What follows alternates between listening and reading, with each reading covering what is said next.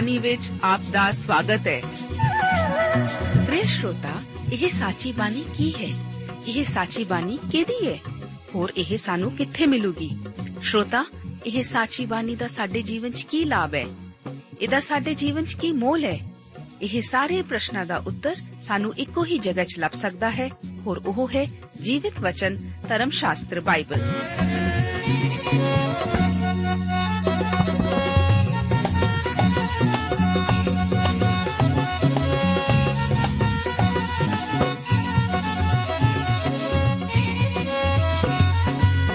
ਧਰਮ ਸ਼ਾਸਤਰ ਬਾਈਬਲ। ਉਹੀ ਜੀਵਿਤ ਵਚਨ ਦਾ ਅਸੀਂ ਇਸ ਕਾਰਜਕ੍ਰਮ ਵਿੱਚ ਅਧਿਐਨ ਕਰਾਂਗੇ।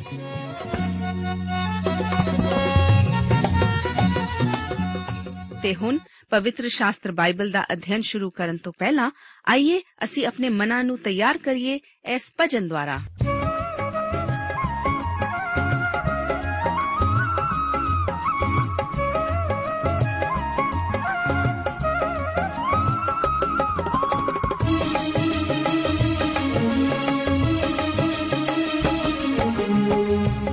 ਬਾਜਾਂ ਮਾਰਦਾ, ਸਲੀਬ ਉੱਤੇ ਟੰਗਿਆ। ਬਾਜਾਂ ਮਾਰਦਾ, ਸਲੀਬ ਉੱਤੇ ਟੰਗਿਆ। ਕਿੱਲਾਂ ਵਾਲੇ ਹੱਥ ਖੋਲ ਕੇ, ਹੱਥ ਖੋਲ ਕੇ ਕਹਿੰਦਾ, ਪਾਲੈ ਨਜ਼ਾਦ ਪਾਪੀ ਬੰਦਿਆ। ਕਹਿੰਦਾ, ਪਾਲੈ ਨਜ਼ਾਤ ਪਾਪੀ ਬੰਦਿਆ। ਕਿੱਲਾਂ ਵਾਲੇ ਹੱਥ ਹੱਥ ਖੋਲ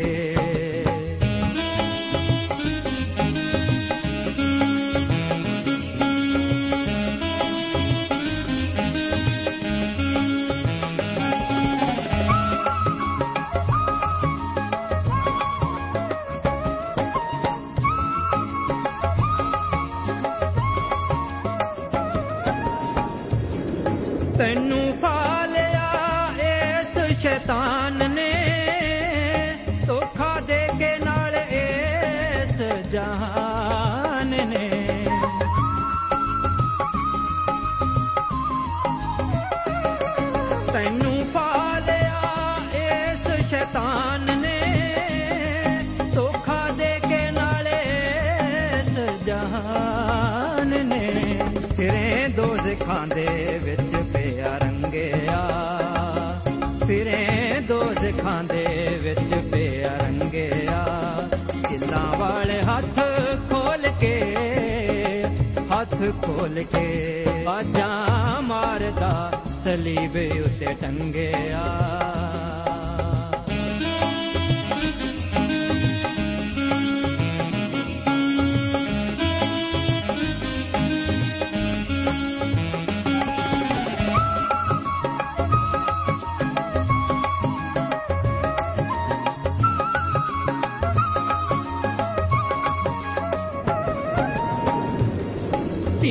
ਪੁੱਤ ਤੇਰੇ, ਜਾਣੇ ਤੇਰੇ ਨਾਲ ਨਹੀਂ। ਸੱਚੇ ਰੱਬ ਵੱਲ ਕੀਤਾ ਤੂੰ ਖਿਆਲ ਨਹੀਂ।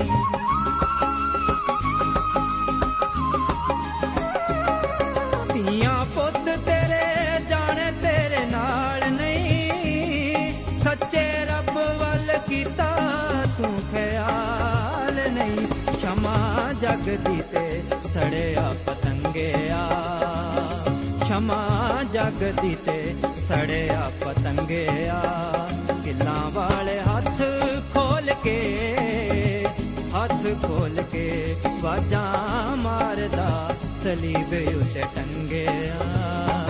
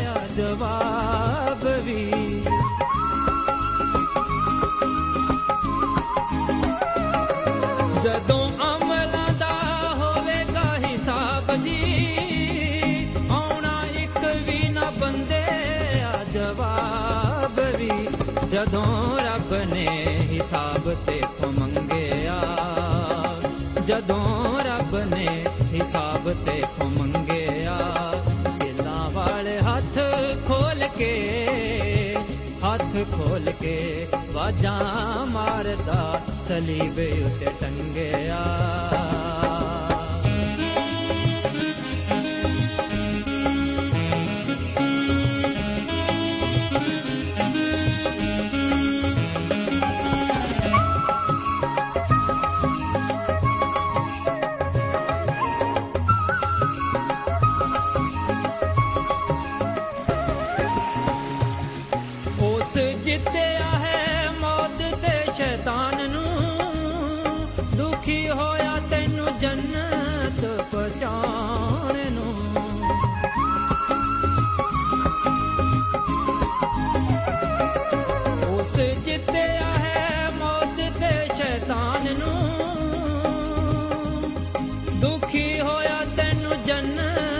ਜੰਨਤ ਪਹੁੰਚਾਉਣ ਨੂੰ, ਕਾਨੂੰ ਦੋਜ਼ਖਾਂ ਦੀ ਗਲੀ ਜਾਣ ਲੰਘਿਆ। ਕਾਨੂੰ ਦੋਜ਼ਖਾਂ ਦੀ ਗਲੀ ਜਾਣ ਲੰਘਿਆ। ਦਿਲਾਂ ਵਾਲੇ ਹੱਥ ਖੋਲ ਕੇ, ਹੱਥ ਖੋਲ ਕੇ ਵਾਜਾਂ ਮਾਰਦਾ, ਸਲੀਬ ਉੱਤੇ ਟੰਗਿਆ। ਵਾਜਾਂ ਮਾਰਦਾ, ਸਲੀਬ ਉੱਤੇ ਟੰਗਿਆ। ਪ੍ਰਭੂ ਯੀਸ਼ੂ ਮਸੀਹ ਜੀ ਨੇ ਆਖਿਆ, ਤੁਸੀਂ ਜਾ ਕੇ ਸਾਰੀਆਂ ਕੌਮਾਂ ਨੂੰ ਚੇਲੇ ਬਣਾਓ ਅਤੇ ਉਹਨਾਂ ਨੂੰ ਪਿਤਾ ਅਤੇ ਪੁੱਤਰ ਅਤੇ ਪਵਿੱਤਰ ਆਤਮਾ ਦੇ ਨਾਮ ਵਿੱਚ ਬਪਤਿਸਮਾ ਦਿਓ ਔਰ ਉਹਨਾਂ ਨੂੰ ਸਿਖਾਓ ਭਈ ਉਹਨਾਂ ਸਾਰੀਆਂ ਗੱਲਾਂ ਦੀ ਪਾਲਣਾ ਕਰਨ ਜਿਨ੍ਹਾਂ ਦਾ ਮੈਂ ਤੁਹਾਨੂੰ ਹੁਕਮ ਦਿੱਤਾ ਹੈ ਅਤੇ ਵੇਖੋ, ਮੈਂ ਯੁੱਗ ਦੇ ਅੰਤ ਤੀਕਰ ਹਰ ਵੇਲੇ ਤੁਹਾਡੇ ਨਾਲ ਹਾਂ। ਪਿਆਰੇ ਅਜ਼ੀਜ਼ੋ ਮੈਂ ਆਪ ਦਾ ਅੱਜ ਦੇ ਬਾਈਬਲ ਅਧਿਨ ਪ੍ਰੋਗਰਾਮ ਵਿੱਚ 35 ਅਧਿਆਏ ਅਤੇ 36 ਅਧਿਆਏ ਗਿਣਤੀ ਦੀ ਪੋਥੀ ਵਿੱਚੋਂ ਵਿਚਾਰ ਕਰਨ ਲਈ ਆਪ ਦਾ ਸਵਾਗਤ ਕਰਦਾ ਹਾਂ। ਪਹਿਲਾਂ ਅਸੀਂ 35 ਅਧਿਆਏ ਉੱਤੇ ਵਿਚਾਰ ਕਰਦੇ ਹਾਂ। ਇਹ ਅਧਿਆਏ ਪਨਾਹ ਦੇ ਨਗਰ ਲੇਵੀਆਂ ਨੂੰ ਦੇਣ ਦੇ ਵਿਸ਼ੇ ਬਾਰੇ ਦੱਸਦਾ ਹੈ। ਲੇਵੀ ਪ੍ਰਭੂ ਨਾਲ ਸੰਬੰਧਿਤ ਸਨ। ਉਹਨਾਂ ਨੂੰ ਇਸਰਾਇਲ ਦੀ ਧਰਤੀ ਦਾ ਕੋਈ ਹਿੱਸਾ ਨਹੀਂ ਸੀ ਦਿੱਤਾ ਗਿਆ। ਪਰ ਉਹਨਾਂ ਨੂੰ ਰਹਿਣ ਲਈ ਨਗਰ ਦਿੱਤੇ ਗਏ ਸਨ, ਜਿਹੜੇ ਸ਼ਹਿਰ ਲੇਵੀਆਂ ਨੂੰ ਦਿੱਤੇ ਗਏ ਸਨ। ਉਹਨਾਂ ਦੇ ਵਿਸ਼ੇ ਵਿੱਚ ਅਸੀਂ 1 ਤੋਂ 3 ਆਇਤ ਵਿੱਚ ਪੜ੍ਹਦੇ ਹਾਂ। ਲਿਖਿਆ ਹੈ, ਫਿਰ ਯਹੋਵਾ ਮੋਆਬ ਦੇ ਮੈਦਾਨ ਵਿੱਚ ਜਰਦਨ ਉਤੇ ਯਰੀਹੋ ਦੇ ਕੋਲ ਮੂਸਾ ਨੂੰ ਬੋਲਿਆ ਇਸرائیਲੀਆਂ ਨੂੰ ਹੁਕਮ ਦੇ ਕਿ ਉਹ ਲੇਵੀਆਂ ਨੂੰ ਆਪਣੇ ਕਬਜ਼ੇ ਦੀ ਮਿਲਕ ਵਿੱਚੋਂ ਰਹਿਣ ਲਈ ਨਗਰ ਦੇਣ। ਨਗਰ ਉਹਨਾਂ ਦੇ ਰਹਿਣ ਲਈ ਅਤੇ ਸ਼ਾਮ ਲਾਤ ਉਹਨਾਂ ਦੇ ਪਸ਼ੂਆਂ ਲਈ, ਉਹਨਾਂ ਦੇ ਲਕੇ ਤੁਕੇ ਲਈ ਅਤੇ ਉਹਨਾਂ ਦੇ ਮਾਲ ਡੰਗਰ ਲਈ ਹੋਵੇ। ਸ਼ਾਮ ਲਾਤਾਂ ਵੀ ਲੇਵੀਆਂ ਲਈ ਰੱਖੀਆਂ ਗਈਆਂ। ਚਾਰ ਆਇਤ ਇਸ ਦਾ ਵੇਰਵਾ ਦਿੰਦੀ ਹੈ। ਅਤੇ ਨਗਰਾਂ ਦੀ ਸ਼ਾਮ ਲਾਤ ਜਿਹੜੀ ਤੁਸੀਂ ਲੇਵੀਆਂ ਨੂੰ ਦਿਓ, ਨਗਰ ਦੀਆਂ ਕੰਧਾਂ ਤੋਂ ਲੈ ਕੇ ਬਾਹਰ ਵੱਲ ਆਲੇ ਦੁਆਲੇ ਇੱਕ ਇੱਕ ਹਜ਼ਾਰ ਹੱਥ ਹੋਵੇ। ਅਜ਼ੀਜ਼ੋ 5 ਤੋਂ 8 ਆਇਤ ਵਿੱਚ ਅਸੀਂ ਵੇਖਦੇ ਹਾਂ ਕਿ ਇਹਨਾਂ ਸ਼ਾਮਲਾਤਾਂ ਦੀ ਸਥਿਤੀ ਕੀ ਸੀ। ਤੁਸੀਂ ਨਗਰ ਤੋਂ ਬਾਹਰ, ਪੂਰਬ ਦੇ ਪਾਸੇ ਵੱਲ 2000 ਹੱਥ ਮਿਣੋ ਦੱਖਣ ਦੇ ਪਾਸੇ ਵੱਲ 2000 ਹੱਥ ਲਹਿੰਦੇ ਪਾਸੇ ਵੱਲ 2000 ਹੱਥ ਅਤੇ ਉੱਤਰ ਦੇ ਪਾਸੇ ਵੱਲ 2000 ਹੱਥ ਅਤੇ ਨਗਰ ਵਿਚਕਾਰ ਹੋਵੇ। ਇਹ ਉਹਨਾਂ ਦੇ ਨਗਰਾਂ ਦੀਆਂ ਸ਼ਾਮਲਾਤਾਂ ਹੋਣ। ਜਿਹੜੇ ਨਗਰ ਤੁਸੀਂ ਲੇਵੀਆਂ ਨੂੰ ਦਿਓਗੇ, ਉਹ ਛੇ ਪਨਾਹ ਦੇ ਨਗਰ ਹੋਣ, ਜਿਨ੍ਹਾਂ ਨੂੰ ਤੁਸੀਂ ਖੂਨੀ ਦੇ ਨੱਠ ਜਾਣ ਲਈ ਠਹਿਰਾਓ, ਅਤੇ ਉਹਨਾਂ ਤੋਂ ਬਿਨਾ ਤੁਸੀਂ 42 ਨਗਰ ਹੋਰ ਦਿਓ। ਸੋ ਸਾਰੇ ਨਗਰ ਜਿਹੜੇ ਤੁਸੀਂ ਲੇਵੀਆਂ ਨੂੰ ਦਿਓ 48 ਨਗਰ ਹੋਣ। ਅਤੇ ਉਹ ਨਗਰ ਜਿਹੜੇ ਤੁਸੀਂ ਇਸرائیਲੀਆਂ ਦੀ ਮਿਲਖ ਤੋਂ ਦੇਣ, ਉਹ ਬਹੁਤਿਆਂ ਵਿੱਚੋਂ ਬਹੁਤੇ ਅਤੇ ਥੋੜਿਆਂ ਵਿੱਚੋਂ ਥੋੜੇ ਦਿਓ। ਹਰ ਇੱਕ ਆਪਣੀ ਮਿਲਖ ਅਨੁਸਾਰ ਜਿਹੜੀ ਉਹਨੂੰ ਮਿਲੀ ਹੈ, ਆਪਣੇ ਨਗਰਾਂ ਵਿੱਚੋਂ ਲੇਵੀਆਂ ਨੂੰ ਦੇਵੇ। ਦੋਸਤੋ 9 ਤੋਂ 13 ਆਇਤਾਂ ਵਿੱਚ ਅਸੀਂ 48 ਨਗਰਾਂ ਵਿੱਚੋਂ 6 ਪਨਾਹ ਦੇ ਨਗਰਾਂ ਬਾਰੇ ਪੜ੍ਹਦੇ ਹਾਂ। ਯਹੋਵਾ موسی ਨੂੰ ਬੋਲਿਆ ਇਸرائیਲੀਆਂ ਨਾਲ ਗੱਲ ਕਰ ਅਤੇ ਉਹਨਾਂ ਨੂੰ ਆਖ, ਜਦੋਂ ਤੁਸੀਂ ਕਨਾਨ ਦੇਸ਼ ਨੂੰ ਜਰਦਨ ਪਾਰ ਲੰਘੋ, ਤਾਂ ਤੁਸੀਂ ਆਪਣੇ ਲਈ ਨਗਰ ਠਹਿਰਾਓ, ਜਿਹੜੇ ਤੁਹਾਡੇ ਲਈ ਪਨਾਹ ਦੇ ਨਗਰ ਹੋਣ, ਜਿੱਥੇ ਖੂਨੀ ਨੱਠ ਜਾਵੇ, ਜਿਸ ਵਿਸਰ ਭੋਲੇ ਕਿਸੇ ਪ੍ਰਾਣੀ ਨੂੰ ਮਾਰਿਆ ਹੋਵੇ ਅਤੇ ਇਹ ਨਗਰ ਤੁਹਾਡੇ ਲਈ ਬਦਲਾ ਲੈਣ ਵਾਲੇ ਤੋਂ ਪਨਾਹ ਲੈਣ ਲਈ ਹੋਣ, ਤਾਂ ਜੋ ਖੂਨੀ ਮਰ ਨਾ ਜਾਵੇ। ਜਿੰਨਾ ਚਿਰ ਉਹ ਮੰਡਲੀ ਦੇ ਅੱਗੇ ਨਿਆਂ ਲਈ ਖੜਾ ਨਾ ਕੀਤਾ ਜਾਵੇ। ਅਤੇ ਜਿਹੜੇ ਨਗਰ ਤੁਸੀਂ ਦਿਓ, ਉਹ ਤੁਹਾਡੇ ਲਈ ਛੇ ਪਨਾਹ ਦੇ ਨਗਰ ਹੋਣ। ਇਸ ਤੋਂ ਬਾਅਦ ਪਿਆਰੇ ਅਜ਼ੀਜ਼ੋ, ਅਸੀਂ 14 ਤੋਂ 23 ਆਇਤਾਂ ਵਿੱਚ ਅਸੀਂ ਕਿਸ ਕਿਸ ਕਿਸਮ ਦੇ ਖੂਨੀ ਨੂੰ ਮਾਫ ਕਰਨ ਬਾਰੇ ਪੜ੍ਹਦੇ ਹਾਂ। ਤਿੰਨ ਨਗਰ ਜਰਦਨ ਤੋਂ ਪਾਰ ਅਤੇ ਤਿੰਨ ਨਗਰ ਕਨਾਨ ਦੇਸ਼ ਵਿੱਚ ਠਹਿਰਾਓ। ਅਤੇ ਉਹ ਪਨਾਹ ਦੇ ਨਗਰ ਹੋਣ ਇਸرائیਲੀਆਂ ਲਈ, ਪਰਦੇਸੀ ਲਈ ਅਤੇ ਉਸ ਲਈ ਜਿਹੜਾ ਉਹਨਾਂ ਵਿੱਚ ਬਸਦਾ ਹੋਵੇ। ਇਹ ਛੇ ਨਗਰ ਪਨਾਹ ਲਈ ਹੋਣ, ਤਾਂ ਜੋ ਜੇ ਕੋਈ ਕਿਸੇ ਪ੍ਰਾਣੀ ਨੂੰ ਬਿਸਰ ਭੋਲੇ ਮਾਰ ਛੱਡੇ, ਉਹ ਉੱਥੇ ਨੱਠ ਜਾਵੇ। ਪਰ ਜੇ ਉਸਨੇ ਉਹਨੂੰ ਲੋਹੇ ਦੇ ਕਿਸੇ ਹਥਿਆਰ ਨਾਲ ਮਾਰਿਆ ਹੋਵੇ, ਕਿ ਉਹ ਮਰ ਗਿਆ ਹੋਵੇ, ਤਾਂ ਉਹ ਖੂਨੀ ਹੈ ਅਤੇ ਉਹ ਖੂਨੀ ਜ਼ਰੂਰ ਮਾਰਿਆ ਜਾਵੇ। ਜਿਸ ਨੇ ਹੱਥ ਵਿੱਚ ਪੱਥਰ ਲੈ ਕੇ, ਜਿਸ ਤੋਂ ਕੋਈ ਮਰ ਸਕੇ, ਕਿਸੇ ਨੂੰ ਮਾਰਿਆ ਹੋਵੇ ਅਤੇ ਉਹ ਮਰ ਗਿਆ ਹੋਵੇ, ਤਾਂ ਉਹ ਖੂਨੀ ਹੈ। ਉਹ ਖੂਨੀ ਜ਼ਰੂਰ ਮਾਰਿਆ ਜਾਵੇ, ਅਥਵਾ ਜੇ ਉਸਨੇ ਲੱਕੜੀ ਦੇ ਹਥਿਆਰ ਨੂੰ ਹੱਥ ਵਿੱਚ ਲੈ ਕੇ, ਜਿਸ ਤੋਂ ਕੋਈ ਮਰ ਸਕੇ, ਉਹਨੂੰ ਮਾਰਿਆ ਹੋਵੇ, ਤਾਂ ਉਹ ਖੂਨੀ ਹੈ। ਖੂਨੀ ਜ਼ਰੂਰ ਮਾਰਿਆ ਜਾਵੇ। ਖੂਨ ਦਾ ਬਦਲਾ ਲੈਣ ਵਾਲਾ ਆਪ ਉਸ ਖੂਨੀ ਨੂੰ ਮਾਰੇ। ਜਦ ਉਹ ਉਸ ਨੂੰ ਲੱਭੇ ਤਾਂ ਉਹ ਉਸ ਨੂੰ ਮਾਰ ਸੁੱਟੇ। ਜੇ ਕੋਈ ਕਿਸੇ ਨੂੰ ਵੈਰ ਨਾਲ ਧੱਕਾ ਮਾਰੇ, ਅਥਵਾ ਘਾਤ ਲਾ ਕੇ ਉਸ ਉੱਤੇ ਕੁਝ ਸੁੱਟਿਆ ਹੋਵੇ ਕਿ ਉਹ ਮਰ ਗਿਆ ਹੋਵੇ, ਅਥਵਾ ਦੁਸ਼ਮਣੀ ਨਾਲ ਆਪਣੇ ਹੱਥੀਂ ਅਜਿਹਾ ਮਾਰੇ ਕਿ ਉਹ ਮਰ ਜਾਵੇ, ਤਾਂ ਮਾਰਨ ਵਾਲਾ ਜ਼ਰੂਰ ਮਾਰਿਆ ਜਾਵੇ। ਉਹ ਖੂਨੀ ਹੈ। ਬਦਲਾ ਲੈਣ ਵਾਲਾ ਉਸ ਖੂਨੀ ਨੂੰ ਮਾਰ ਸੁੱਟੇ ਜਦ ਕਦੀ ਉਹ ਲੱਭੇ। ਪਰ ਜੇ ਉਸਨੇ ਉਸ ਨੂੰ ਅਚਾਨਕ ਦੁਸ਼ਮਣੀ ਤੋਂ ਬਿਨਾਂ ਧੱਕਾ ਮਾਰਿਆ ਹੋਵੇ, ਅਥਵਾ ਉਹਦੇ ਉੱਤੇ ਘਾਤ ਲਾਉਣ ਤੋਂ ਬਿਨਾਂ ਕੁਝ ਸੁੱਟਿਆ ਹੋਵੇ, ਅਥਵਾ ਕਿਸੇ ਪੱਥਰ ਨਾਲ, ਜਿਹਦੇ ਨਾਲ ਕੋਈ ਮਰ ਸਕੇ ਵੇਖੇ, ਬਿਨਾਂ ਉਹਦੇ ਉੱਤੇ ਸਿੱਟਿਆ ਹੋਵੇ ਅਤੇ ਉਹ ਮਰ ਜਾਵੇ, ਅਤੇ ਉਹ ਉਸ ਦਾ ਬੈਰੀ ਨਹੀਂ ਸੀ, ਨਾ ਉਹ ਉਸ ਦਾ ਹਰਜਾ ਚਾਹੁੰਦਾ ਸੀ। ਪਿਆਰੇ ਅਜ਼ੀਜ਼ੋ, ਲੇਵੀਆਂ ਨੂੰ ਤਿੰਨ ਨਗਰ ਪੂਰਬ ਦੇ ਪਾਸੇ ਅਤੇ ਤਿੰਨ ਜਰਦਨ ਦੇ ਲਹਿੰਦੇ ਪਾਸੇ ਵੱਲ ਪਰਮੇਸ਼ਵਰ ਨੇ ਰੱਖਣ ਦਾ ਹੁਕਮ ਦਿੱਤਾ ਸੀ। ਜੇਕਰ ਕੋਈ ਮਨੁੱਖ ਨਾ ਚਾਹੁੰਦੇ ਹੋਏ ਜਾਂ ਕਿਸੇ ਕੋਲੋਂ ਅਚਾਨਕ ਕਿਸੇ ਦਾ ਖੂਨ ਹੋ ਜਾਂਦਾ ਸੀ, ਤਾਂ ਉਹ ਆਪਣੇ ਆਪ ਨੂੰ ਮਰਨ ਵਾਲੇ ਦੇ ਘਰ ਵਾਲਿਆਂ ਤੋਂ ਜਾਂ ਉੱਥੇ ਦੀ ਭੀੜ ਤੋਂ ਬਚਣ ਲਈ ਪਨਾਹ ਦੇ ਨਗਰਾਂ ਵਿੱਚੋਂ ਕਿਸੇ ਵਿੱਚ ਵੀ ਜਾ ਕੇ ਬਚ ਸਕਦਾ ਸੀ ਅਤੇ ਉਸ ਦਾ ਫੈਸਲਾ ਮੰਡਲੀ ਕਰਦੀ ਸੀ। ਆਓ 24 ਅਤੇ 25 ਆਇਤ ਨੂੰ ਪੜ੍ਹੀਏ। ਤਾਂ ਮੰਡਲੀ ਮਾਰਨ ਵਾਲੇ ਅਤੇ ਖੂਨ ਦਾ ਬਦਲਾ ਲੈਣ ਵਾਲੇ ਵਿੱਚ ਇਹਨਾਂ ਨਿਯਮਾਂ ਅਨੁਸਾਰ ਫੈਸਲਾ ਕਰੇ ਅਤੇ ਮੰਡਲੀ ਉਸ ਖੂਨੀ ਨੂੰ ਬਦਲਾ ਲੈਣ ਵਾਲੇ ਦੇ ਹੱਥੋਂ ਛੁਡਾ ਕੇ ਉਸ ਨੂੰ ਉਸ ਦੇ ਪਨਾਹ ਦੇ ਨਗਰ ਵਿੱਚ ਮੋੜ ਦੇਵੇ, ਜਿੱਥੇ ਨੂੰ ਉਹ ਨੱਠ ਗਿਆ ਸੀ ਅਤੇ ਉਸ ਵਿੱਚ ਸਰਦਾਰ ਜਾਜਕ ਦੀ ਮੌਤ ਤੀਕ, ਜਿਹੜਾ ਪਵਿੱਤਰ ਤੇਲ ਨਾਲ ਮਸਾ ਕੀਤਾ ਹੋਇਆ ਹੈ ਬਸੇ ਪਰ ਪਿਆਰੇ ਜੀਜ਼ੋ, ਜੇਕਰ ਇਹ ਮਨੁੱਖ ਜਾਜਕ ਦੇ ਮਰਨ ਤੋਂ ਪਹਿਲਾਂ ਪਨਾਹ ਦੇ ਨਗਰ ਤੋਂ ਬਾਹਰ ਆ ਜਾਂਦਾ ਸੀ, ਤਾਂ ਉਸ ਨੂੰ ਮਾਰਨ ਵਾਲਾ ਉਸ ਦੇ ਖੂਨ ਤੋਂ ਮੁਕਤ ਹੁੰਦਾ ਸੀ। ਅੱਗੇ 26 ਤੋਂ ਲੈ ਕੇ 29 ਆਇਤਾਂ ਵਿੱਚ ਵੇਖਿਆ ਹਾਂ, ਅਤੇ ਜੇ ਕਦੀ ਉਹ ਖੂਨੀ ਪਨਾਹ ਦੇ ਨਗਰ ਦੀ ਹੱਦ ਤੋਂ ਬਾਹਰ, ਜਿੱਥੇ ਨੂੰ ਉਹ ਨੱਠਾ ਸੀ ਜਾਵੇ ਅਤੇ ਖੂਨ ਦਾ ਬਦਲਾ ਲੈਣ ਵਾਲਾ ਉਸ ਨੂੰ ਪਨਾਹ ਦੇ ਨਗਰ ਦੀ ਹੱਦੋਂ ਬਾਹਰ ਮਿਲੇ ਅਤੇ ਖੂਨ ਦਾ ਬਦਲਾ ਲੈਣ ਵਾਲਾ ਉਸ ਨੂੰ ਵੱਢ ਸੁੱਟੇ, ਤਾਂ ਉਹ ਖੂਨ ਦਾ ਦੋਸ਼ੀ ਨਾ ਹੋਵੇਗਾ। ਕਿਉਂ ਜੋ ਉਸ ਨੂੰ ਚਾਹੀਦਾ ਸੀ ਕਿ ਸਰਦਾਰ ਜਾਜਕ ਦੀ ਮੌਤ ਪਿੱਛੋਂ ਉਹ ਖੂਨੀ ਆਪਣੀ ਮਿਲਖ ਦੀ ਧਰਤੀ ਵਿੱਚ ਮੁੜ ਜਾਵੇ ਅਤੇ ਇਹ ਉਹਦੇ ਲਈ ਨਿਆਂ ਦੀ ਵਿਧੀ ਪੀੜ੍ਹੀਓਂ ਪੀੜ੍ਹੀ ਤੁਹਾਡਿਆਂ ਸਾਰਿਆਂ ਰਹਿਣ ਦੇ ਥਾਵਾਂ ਵਿੱਚ ਹੋਵੇ। ਪਿਆਰੇ ਅਜ਼ੀਜ਼ੋ, ਇਹ ਗੱਲ ਧਿਆਨ ਦੇਣ ਯੋਗ ਹੈ ਕਿ ਇਹ ਨਗਰ ਉਹਨਾਂ ਖੂਨੀਆਂ ਲਈ ਨਹੀਂ ਸਨ, ਜਿਹੜੇ ਜਾਣ ਬੁੱਝ ਕੇ ਕਿਸੇ ਦੀ ਜਾਨ ਲੈਂਦੇ ਸਨ।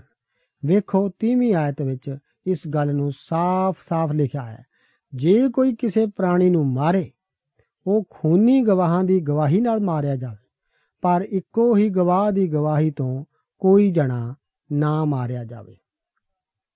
ਅਜ਼ੀਜ਼ੋ, ਇੰਨਾ ਹੀ ਨਹੀਂ, ਕਿਸੇ ਵੀ ਤਰ੍ਹਾਂ ਦਾ ਗਲਤ ਜੁਰਮਾਨਾ ਲੈਣਾ ਮਨਾ ਸੀ। ਵੇਖੋ 31 ਅਤੇ 32 ਆਇਤ, ਇੱਥੇ ਲਿਖਿਆ ਹੈ, ਤੁਸੀਂ ਕਿਸੇ ਖੂਨੀ ਦੀ ਜਾਨ ਦਾ ਜੁਰਮਾਨਾ ਨਾ ਲਿਓ। ਜਿਹੜਾ ਆਪਣੇ ਪਨਾਹ ਨਗਰ ਨੂੰ ਨੱਠ ਗਿਆ ਹੋਵੇ ਅਤੇ ਉਹ ਮੁੜ ਕੇ ਆਪਣੇ ਦੇਸ਼ ਵਿੱਚ ਜਾਜਕ ਦੀ ਮੌਤ ਤੋਂ ਪਹਿਲਾਂ ਆਵਸੇ। ਇਸ ਅਧਿਆਇ ਦੇ ਅੰਤ ਵਿੱਚ ਪਰਮੇਸ਼ਰ ਇਹ ਸਭ ਆਗਿਆਵਾਂ ਦੇਣ ਦਾ ਕਾਰਨ ਦੱਸਦਾ ਹੈ। ਤੁਸੀਂ ਉਸ ਧਰਤੀ ਨੂੰ ਭ੍ਰਿਸ਼ਟ ਨਾ ਕਰੋ, ਜਿਹਦੇ ਵਿੱਚ ਤੁਸੀਂ ਹੋ। ਕਿਉਂ ਜੋ ਖੂਨ ਧਰਤੀ ਨੂੰ ਭ੍ਰਿਸ਼ਟ ਕਰਦਾ ਹੈ ਅਤੇ ਉਸ ਧਰਤੀ ਲਈ ਕੋਈ ਪ੍ਰਾਸ਼ਚਿਤ ਨਾ ਹੋਵੇ, ਉਸ ਲਹੂ ਦੇ ਬਦਲੇ ਜਿਹੜਾ ਉਸ ਵਿੱਚ ਵਹਾਇਆ ਗਿਆ ਸੀ, ਬਿਨਾਂ ਉਸ ਖੂਨੀ ਦੇ ਲਹੂ ਦੇ, ਤੁਸੀਂ ਉਸ ਧਰਤੀ ਨੂੰ ਜਿੱਥੇ ਤੁਸੀਂ ਵਸਦੇ ਹੋ, ਉਹ ਸ਼ੁੱਧ ਨਾ ਕਰੋ। ਅਤੇ ਜਿਹਦੇ ਵਿੱਚ ਮੈਂ ਵਸਦਾ ਹਾਂ, ਕਿਉਂ ਜੋ ਮੈਂ ਯਹੋਵਾ ਇਸرائیਲੀਆਂ ਦੇ ਵਿਚਕਾਰ ਵਸਦਾ ਹਾਂ। ਪਿਆਰੇ ਅਜ਼ੀਜ਼ੋ, ਇਸ ਦੇ ਨਾਲ ਹੀ ਅਸੀਂ ਹੁਣ 36ਵੇਂ ਅਧਿਆਏ ਵਿੱਚ ਪ੍ਰਵੇਸ਼ ਕਰਦੇ ਹਾਂ। ਇਹ ਅਧਿਆਏ ਧੀਆਂ ਦੀ ਮਿਲਖ ਦਾ ਯਹੋਵਾ ਦੁਆਰਾ ਫੈਸਲੇ ਦਾ ਵਿਸ਼ਾ ਹੈ। ਆਓ ਪਹਿਲੀਆਂ ਪੰਜ ਆਇਤਾਂ ਨੂੰ ਵਿਚਾਰ ਲਈ ਪੜ੍ਹੀਏ। ਪਿਤਰਾਂ ਦੇ ਘਰਾਣਿਆਂ ਦੇ ਮੁਖੀਆਂ ਨੇ, ਜਿਹੜੇ ਯੂਸਫ ਦੇ ਪੁੱਤਰਾਂ ਦੇ ਟੱਬਰ ਵਿੱਚ ਮਨਛੀ ਮਾਕੀਰ ਦੇ ਪੁੱਤਰ, ਗਿਲਿਆਦ ਦੇ ਪੁੱਤਰਾਂ ਦੇ ਟੱਬਰ ਤੋਂ ਸਨ ਨੇੜੇ ਆਣ ਕੇ موسی ਦੇ ਅੱਗੇ ਔਰ ਉਹਨਾਂ ਪ੍ਰਧਾਨਾਂ ਦੇ ਅੱਗੇ, ਜਿਹੜੇ ਇਸرائیਲੀਆਂ ਦੇ ਪਿਤਾ ਦੇ ਘਰਾਣਿਆਂ ਦੇ ਮੁਖੀਏ ਸਨ, ਗੱਲ ਕੀਤੀ। ਅਤੇ ਉਹਨਾਂ ਨੇ ਕਿਹਾ, ਕਿ ਯਹੋਵਾ ਨੇ ਸਾਡੇ ਸਵਾਮੀ ਨੂੰ ਹੁਕਮ ਦਿੱਤਾ ਸੀ ਕਿ ਮਿਲਖ ਦੀ ਧਰਤੀ ਗੁਣਾ ਪਾ ਕੇ ਇਸرائیਲੀਆਂ ਨੂੰ ਦਿੱਤੀ ਜਾਵੇ? ਨਾਲੇ ਸਾਡੇ ਸਵਾਮੀ ਨੂੰ ਯਹੋਵਾ ਵੱਲੋਂ ਹੁਕਮ ਮਿਲਿਆ ਸੀ ਕਿ ਸਾਡੇ ਭਰਾ ਸਲਾਫਹਾਦ ਦੀ ਮਿਲਕ ਉਹਦੀਆਂ ਧੀਆਂ ਨੂੰ ਦਿੱਤੀ ਜਾਵੇ। ਜੇ ਉਹ ਇਸرائیਲੀਆਂ ਦੇ ਕਿਸੇ ਹੋਰ ਗੋਤ ਨਾਲ ਵਿਆਹੀਆਂ ਜਾਣ, ਤਾਂ ਉਹਨਾਂ ਦੀ ਮਿਲਖ ਸਾਡੇ ਪਿਓ ਦਾਦਿਆਂ ਦੀ ਮਿਲਖ ਤੋਂ ਨਿਕਲ ਜਾਵੇਗੀ ਅਤੇ ਉਹ ਉਸ ਗੋਤ ਨੂੰ ਦਿੱਤੀ ਜਾਵੇਗੀ ਜਿਹਦੀਆਂ ਉਹ ਹੋਣਗੀਆਂ। ਐਉਂ ਉਹਨਾਂ ਦੀ ਮਿਲਖ ਸਾਡੇ ਪਿਓ ਦਾਦਿਆਂ ਦੀ ਮਿਲਖ ਤੋਂ ਨਿਕਲ ਜਾਵੇਗੀ। ਤਾਂ موسی ਨੇ ਇਸرائیਲੀਆਂ ਨੂੰ ਯਹੋਵਾ ਦੇ ਹੁਕਮ ਨਾਲ ਆਖਿਆ ਕਿ ਯੂਸਫ ਦੇ ਪੁੱਤਰਾਂ ਦਾ ਗੋਤ ਠੀਕ ਬੋਲਦਾ ਹੈ ਪਿਆਰੇ ਅਜ਼ੀਜ਼ੋ ਵੇਖੋ موسی ਦੀ ਆਪਣੇ ਪਰਮੇਸ਼ਰ ਦੇ ਪ੍ਰਤੀ ਆਗਿਆਕਾਰਤਾ ਉਹਨੇ ਕੋਈ ਵੀ ਕੰਮ ਉਸ ਦੀ ਇੱਛਾ ਤੋਂ ਬਿਨਾ ਨਹੀਂ ਕੀਤਾ ਉਸਨੇ ਯਹੋਵਾ ਪਰਮੇਸ਼ਰ ਦੇ ਹੁਕਮ ਦਾ ਇੰਤਜ਼ਾਰ ਕੀਤਾ ਅਤੇ ਜਿਵੇਂ ਪਰਮੇਸ਼ਰ ਨੇ ਦੱਸਿਆ ਉਸੇ ਤਰ੍ਹਾਂ ਧੀਆਂ ਦੇ ਮਿਲਖ ਦੇ ਫੈਸਲੇ ਕੀਤੇ ਗਏ ਅਤੇ موسی ਨੇ 6 ਤੋਂ 9 ਆਇਤ ਵਿੱਚ ਯਹੋਵਾ ਦੇ ਵਚਨ ਸੁਣਾਏ। ਇਹ ਉਹ ਗੱਲ ਹੈ ਜਿਹਦਾ ਯਹੋਵਾ ਨੇ ਸਲਾਫਹਾਦ ਦੀਆਂ ਧੀਆਂ ਦੇ ਵਿਖੇ ਹੁਕਮ ਦਿੱਤਾ ਸੀ ਕਿ ਜਿਹੜਾ ਉਹਨਾਂ ਦੀਆਂ ਅੱਖਾਂ ਵਿੱਚ ਚੰਗਾ ਦਿਸੇ, ਉਹ ਉਹਦੇ ਨਾਲ ਵਿਆਹ ਕਰ ਲੈਣ, ਪਰ ਕੇਵਲ ਆਪਣੇ ਪਿਓ ਦਾਦਿਆਂ ਦੇ ਗੋਤ ਦੇ ਟੱਬਰਾਂ ਵਿੱਚ ਵਿਆਹ ਕਰ ਲੈਣ। ਇਉਂ ਇਸرائیਲੀਆਂ ਦੀ ਮਿਲਖ ਇੱਕ ਗੋਤ ਤੋਂ ਦੂਜੇ ਗੋਤ ਵਿੱਚ ਨਾ ਚਲੀ ਜਾਵੇ, ਤਾਂ ਜੋ ਹਰ ਇਸرائیਲੀ ਆਪਣੇ ਪਿਓ ਦਾਦਿਆਂ ਦੇ ਗੋਤ ਦੀ ਮਿਲਖ ਵਿੱਚ ਬਣਿਆ ਰਹੇ।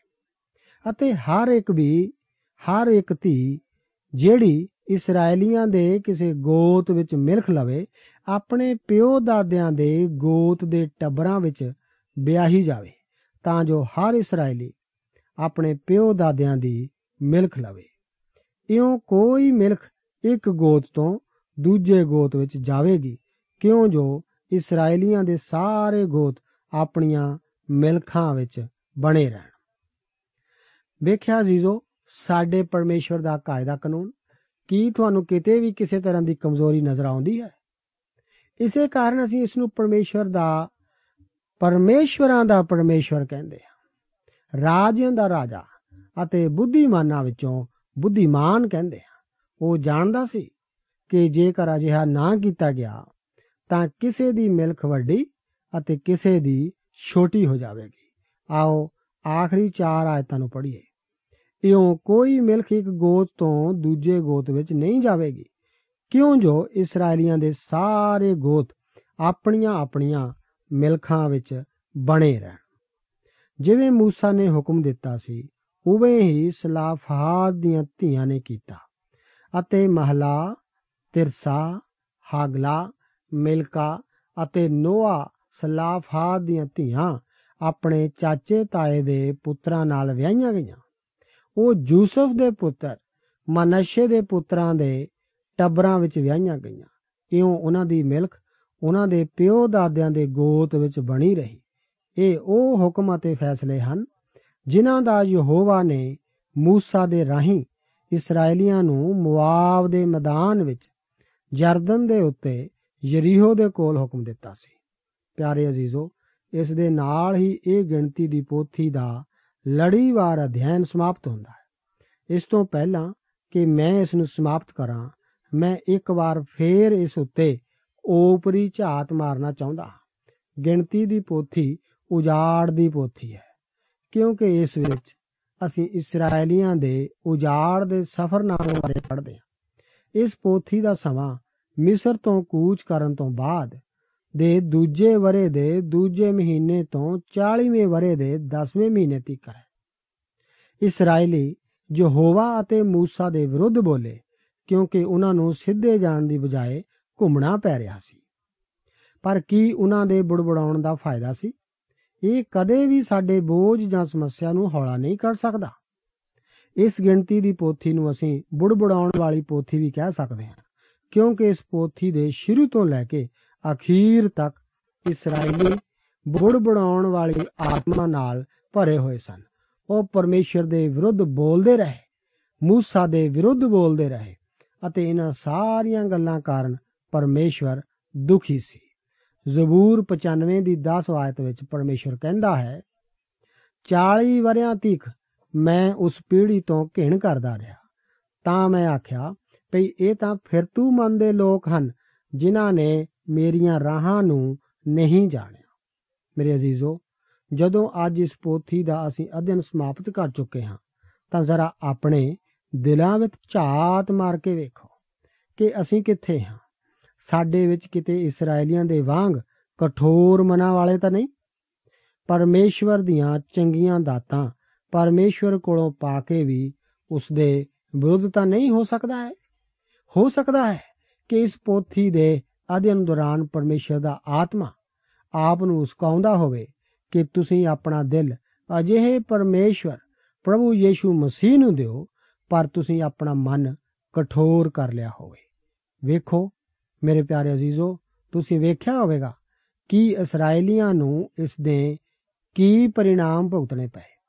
ਤੁਹਾਡੇ ਅੱਗੇ ਬੜਾ ਚੰਗਾ ਮੌਕਾ ਹੈ ਕਿ ਤੁਸੀਂ ਪਰਮੇਸ਼ਰ ਦੇ ਕ੍ਰੋਧ ਤੋਂ ਵੱਜ ਸਕਦੇ ਹੋ। ਅਜ਼ੀਜ਼ੋ ਦੇਰ ਨਾ ਕਰੋ, ਕਿਉਂਕਿ ਬੀਤਿਆ ਵੇਲਾ ਫੇਰ ਹੱਥ ਨਹੀਂ ਆਉਂਦਾ।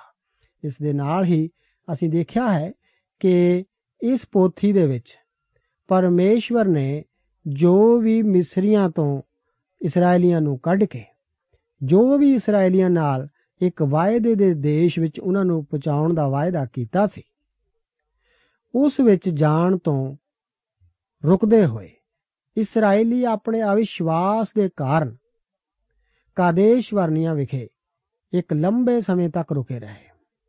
ਪਰਮੇਸ਼ਵਰ ਨੇ ਉਹਨਾਂ ਨੂੰ ਉਸ ਸਾਰੀ ਉਜਾੜ ਦੀ ਯਾਤਰਾ ਦੇ ਵਿੱਚ ਬੜੇ ਅਦਭੁਤ ਤਰੀਕੇ ਦੇ ਨਾਲ ਸੰਭਾਲਿਆ।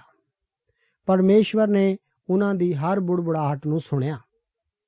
ਪਰਮੇਸ਼ਵਰ ਨੇ ਹਰ ਮੋੜ ਉੱਤੇ ਉਹਨਾਂ ਦੀ ਹਿਫਾਜ਼ਤ ਕੀਤੀ ਉਹਨਾਂ ਨੂੰ ਸੰਭਾਲਿਆ ਉਹਨਾਂ ਨੂੰ ਖਾਣ ਦੇ ਲਈ ਮਨ ਦਾ ਇੰਤਜ਼ਾਮ ਕੀਤਾ। ਪਰ ਇਸ ਦੇ ਨਾਲ ਨਾਲ ਜਦੋਂ ਵੀ ਉਹ ਬੁੜਬੁੜਾਏ, ਤਦ ਵੀ ਪਰਮੇਸ਼ਵਰ ਨੇ ਉਹਨਾਂ ਦੇ ਪੀਣ ਦੇ ਲਈ ਪਾਣੀ ਅਤੇ ਖਾਣ ਦੇ ਲਈ ਬਟੇਰਿਆਂ ਦਾ ਵੀ ਇੰਤਜ਼ਾਮ ਕੀਤਾ। ਪਰ ਫਿਰ ਵੀ ਇਹ ਜੋ ਇਸرائیਲੀ ਸਨ ਅਤੇ ਜੋ ਇਹਨਾਂ ਦੇ ਨਾਲ ਇੱਕ ਬਹੁਤ ਵੱਡੀ ਮਿਲੀ ਜੁਲੀ ਭੀੜ ਮਿਸਰ ਤੋਂ ਨਿਕਲ ਆਈ ਸੀ, ਉਹ ਸਾਰੇ ਪਰਮੇਸ਼ਵਰ ਦੇ ਇਸ ਮਨ ਨੂੰ ਨਿਕੰਮੀ ਰੋਟੀ ਆਖਣ ਲੱਗੇ ਅਤੇ ਨਤੀਜਾ ਇਹ ਹੋਇਆ ਕਿ ਬਹੁਤ ਸਾਰੇ ਉਜਾੜ ਵਿੱਚ ਹੀ ਖਤਮ ਹੋ ਗਏ। ਪਰਮੇਸ਼ਵਰ ਨੇ ਉਹਨਾਂ ਨੂੰ ਇੱਕ ਖਾਸ ਮਕਸਦ ਦੇ ਲਈ ਇੱਕ ਖਾਸ ਬਰਕਤ ਅਤੇ ਇੱਕ ਖਾਸ ਦੇਸ਼ ਉਹਨਾਂ ਨੂੰ ਦੇਣ ਦਾ ਵਾਅਦਾ ਕਰਕੇ ਆਪਣੀ ਚੁਣੀ ਹੋਈ ਕੌਮ ਇਸਰਾਇਲ ਨੂੰ ਮਿਸਰ ਤੋਂ ਕੱਢਿਆ ਸੀ। ਪਰ ਅਸੀਂ ਦੇਖਦੇ ਹਾਂ ਕਿ ਉਹਨਾਂ ਵਿੱਚੋਂ ਜ਼ਿਆਦਾ ਕਰਕੇ ਬਹੁਤ ਸਾਰੇ ਲੋਕ ਵਚਨ ਦੱਸਦਾ ਹੈ ਕਿ ਸਿਰਫ ਦੋ ਤੋਂ ਸਿਵਾਏ ਹੋਰ ਸਾਰੇ ਉਜਾੜ ਵਿੱਚ ਹੀ ਨਾਸ਼ ਹੋ ਗਏ। ਸਿਰਫ ਦੋ ਹੀ ਉਸ ਪਹਿਲੀ ਪੀੜ੍ਹੀ ਦੇ ਵਿੱਚੋਂ ਇਸ ਮੁਲਕ ਦੇ ਵਿੱਚ ਦਾਖਲ ਹੋਣ ਵਿੱਚ ਕਾਮਯਾਬ ਹੋਏ। ਉਹ ਸਨ ਜੋ ਹੋਸ਼ੂਆ ਅਤੇ ਕਾਲੇ ਬਾਕੀ ਸਾਰੀ ਪੁਰਾਣੀ ਪੀੜ੍ਹੀ ਇਸੇ ਹੀ ਉਜਾੜ ਦੀ ਯਾਤਰਾ ਦੇ ਦੌਰਾਨ ਖਤਮ ਹੋ ਗਈ। ਇਸ ਤੋਂ ਬਾਅਦ ਪਰਮੇਸ਼ਵਰ ਨਵੀਂ ਪੀੜ੍ਹੀ ਨੂੰ ਚੁਣਦਾ ਹੈ। ਉਹਨਾਂ ਨੂੰ ਨਵੇਂ ਸਿਰਿਓਂ ਆਪਣੇ ਕਾਇਦੇ ਕਾਨੂੰਨ ਦੱਸਦਾ ਹੈ ਅਤੇ ਉਹਨਾਂ ਨੂੰ ਆਪਣੀ ਸਾਮਰਥ ਬਾਰੇ ਦਰਸਾਉਂਦਾ ਹੈ ਤਾਂ ਕਿ ਉਹ ਆਪਣੇ ਪਿਓ ਦਾਦਿਆਂ ਵਾਂਗ, ਜਿਨ੍ਹਾਂ ਨੇ ਇਸਰਾਇਲ ਨੂੰ ਉਸ ਉਜਾੜ ਦੀ ਯਾਤਰਾ ਦੇ ਵਿੱਚ ਵੱਖ-ਵੱਖ ਬੁੜਬੁੜਾ ਕੇ ਅਤੇ ਆਪਣੇ ਅਵਿਸ਼ਵਾਸ ਦੇ ਕਾਰਨ ਪਰਮੇਸ਼ਵਰ ਨੂੰ ਦੁਖੀ ਕੀਤਾ, ਉਹ ਵੀ ਉਹਨਾਂ ਵਾਂਗ ਦੁਖੀ ਹੋ ਕੇ ਅਤੇ ਬੁੜਬੁੜਾ ਕੇ ਪਰਮੇਸ਼ਵਰ ਦੇ ਦੁਆਰਾ ਜੋ ਵੀ ਉਹਨਾਂ ਨੂੰ ਬਰਕਤਾਂ ਮਿਲਣੀਆਂ ਸਨ, ਉਹਨਾਂ ਨੂੰ ਪਾਉਣ ਵਿੱਚ ਦੇਰੀ ਨਾ ਕਰਨ। ਅਸੀਂ ਇਸ ਪੁਸਤਕ ਵਿੱਚ ਇਹ ਵੀ ਦੇਖਿਆ ਹੈ ਕਿ ਕਿਸ ਤਰ੍ਹਾਂ ਪਰਮੇਸ਼ਵਰ ਨੇ ਉਹਨਾਂ ਨੂੰ ਪਹਿਲੀ ਜਿੱਤ ਵੀ ਬਖਸ਼ੀ। ਲੇਕਿਨ ਇਸ ਤੋਂ ਅੱਗੇ ਉਹਨਾਂ ਲਈ ਜ਼ਰੂਰੀ ਸੀ ਕਿ ਉਹ ਵਿਸ਼ਵਾਸ ਦੇ ਨਾਲ ਹੋਰ ਕੌਮਾਂ ਉੱਤੇ ਵੀ ਕਨਾਨ ਦੇ ਵਿੱਚ ਫਤਿਹ ਪਾਉਣ। ਪਰਮੇਸ਼ਵਰ ਆਪਣੇ ਵਾਅਦੇ ਉੱਤੇ ਪੱਕਾ ਰਿਹਾ। ਪਰਮੇਸ਼ਵਰ ਨੇ ਜੋ ਵਾਅਦਾ ਕੀਤਾ ਸੀ, ਉਸ ਦੇ ਵਿੱਚ ਉਹਨਾਂ ਦੇ ਅਵਿਸ਼ਵਾਸ ਦੇ ਕਾਰਨ ਦੇਰ ਤਾਂ ਹੋਈ, ਪਰ ਪਰਮੇਸ਼ਵਰ ਨੇ ਉਸ ਵਾਅਦੇ ਨੂੰ ਪੂਰਾ ਕੀਤਾ। ਅੱਜ ਵੀ ਅਸੀਂ ਦੇਖਦੇ ਹਾਂ ਕਿ ਪ੍ਰਭੂ ਯੀਸ਼ੂ ਮਸੀਹ ਸੱਚੇ ਪਰਮੇਸ਼ਵਰ ਹਨ।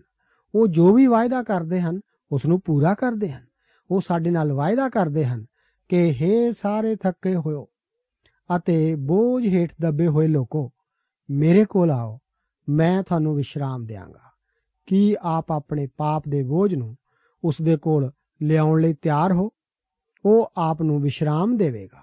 ਉਹ ਆਪ ਨੂੰ ਅਨੰਤ ਜੀਵਨ ਦੇਵੇਗਾ। ਉਹ ਆਪ ਨੂੰ ਹਮੇਸ਼ਾ ਹਮੇਸ਼ਾ ਲਈ ਸਵਰਗ ਵਿੱਚ ਪਹੁੰਚਾਏਗਾ। ਪ੍ਰਭੂ ਆਪ ਨੂੰ ਇਹਨਾਂ ਵਚਨਾਂ ਨਾਲ ਬਰਕਤ ਦੇ। ਦੋਸਤੋ, ਸਾਨੂੰ ਉਮੀਦ ਹੈ ਕਿ ਇਹ ਕਾਰਜਕ੍ਰਮ ਤੁਹਾਨੂੰ ਪਸੰਦ ਆਇਆ ਹੋਵੇਗਾ। ਤੇ ਇਹ ਕਾਰਜਕ੍ਰਮ ਸੁਣ ਕੇ ਤੁਹਾਨੂੰ ਬਰਕਤਾਂ ਮਿਲੀਆਂ ਹੋਣਗੀਆਂ। ਜੇ ਤੁਸੀਂ ਇਹ ਕਾਰਜਕ੍ਰਮ ਦੇ ਬਾਰੇ ਕੁਝ ਪੁੱਛਣਾ ਚਾਹੁੰਦੇ ਹੋ, ਤੇ ਸਾਨੂੰ ਇਸ ਪਤੇ ਤੇ ਲਿਖੋ। Program Sachi Bani, post box number 1715 sector 36 Chandigarh 160036 ਪਤਾ ਇੱਕ ਵਾਰ ਫੇਰ ਸੁਣ ਲਓ। Program Sachi Bani, post box number 1715 sector 36 Chandigarh 160036 ਸਾਡਾ ਈਮੇਲ ਪਤਾ ਹੈ punjabi.ttb@twr.in ਪਤਾ ਇੱਕ ਵਾਰ ਫੇਰ ਸੁਣ ਲਓ punjabi.ttb@twr.in ਹੁਣ ਸਾਡੇ ਪ੍ਰੋਗਰਾਮ ਦਾ ਸਮੇਂ ਸਮਾਪਤ ਹੁੰਦਾ ਹੈ ਉਮੀਦ ਹੈ ਅਗਲੇ ਪ੍ਰੋਗਰਾਮ ਵਿੱਚ ਤੁਹਾਡੇ ਨਾਲ ਫੇਰ ਪੇਂਟ ਹੋਏਗੀ। ਰੱਬ ਤੁਹਾਨੂੰ ਬਰਕਤ ਦੇ।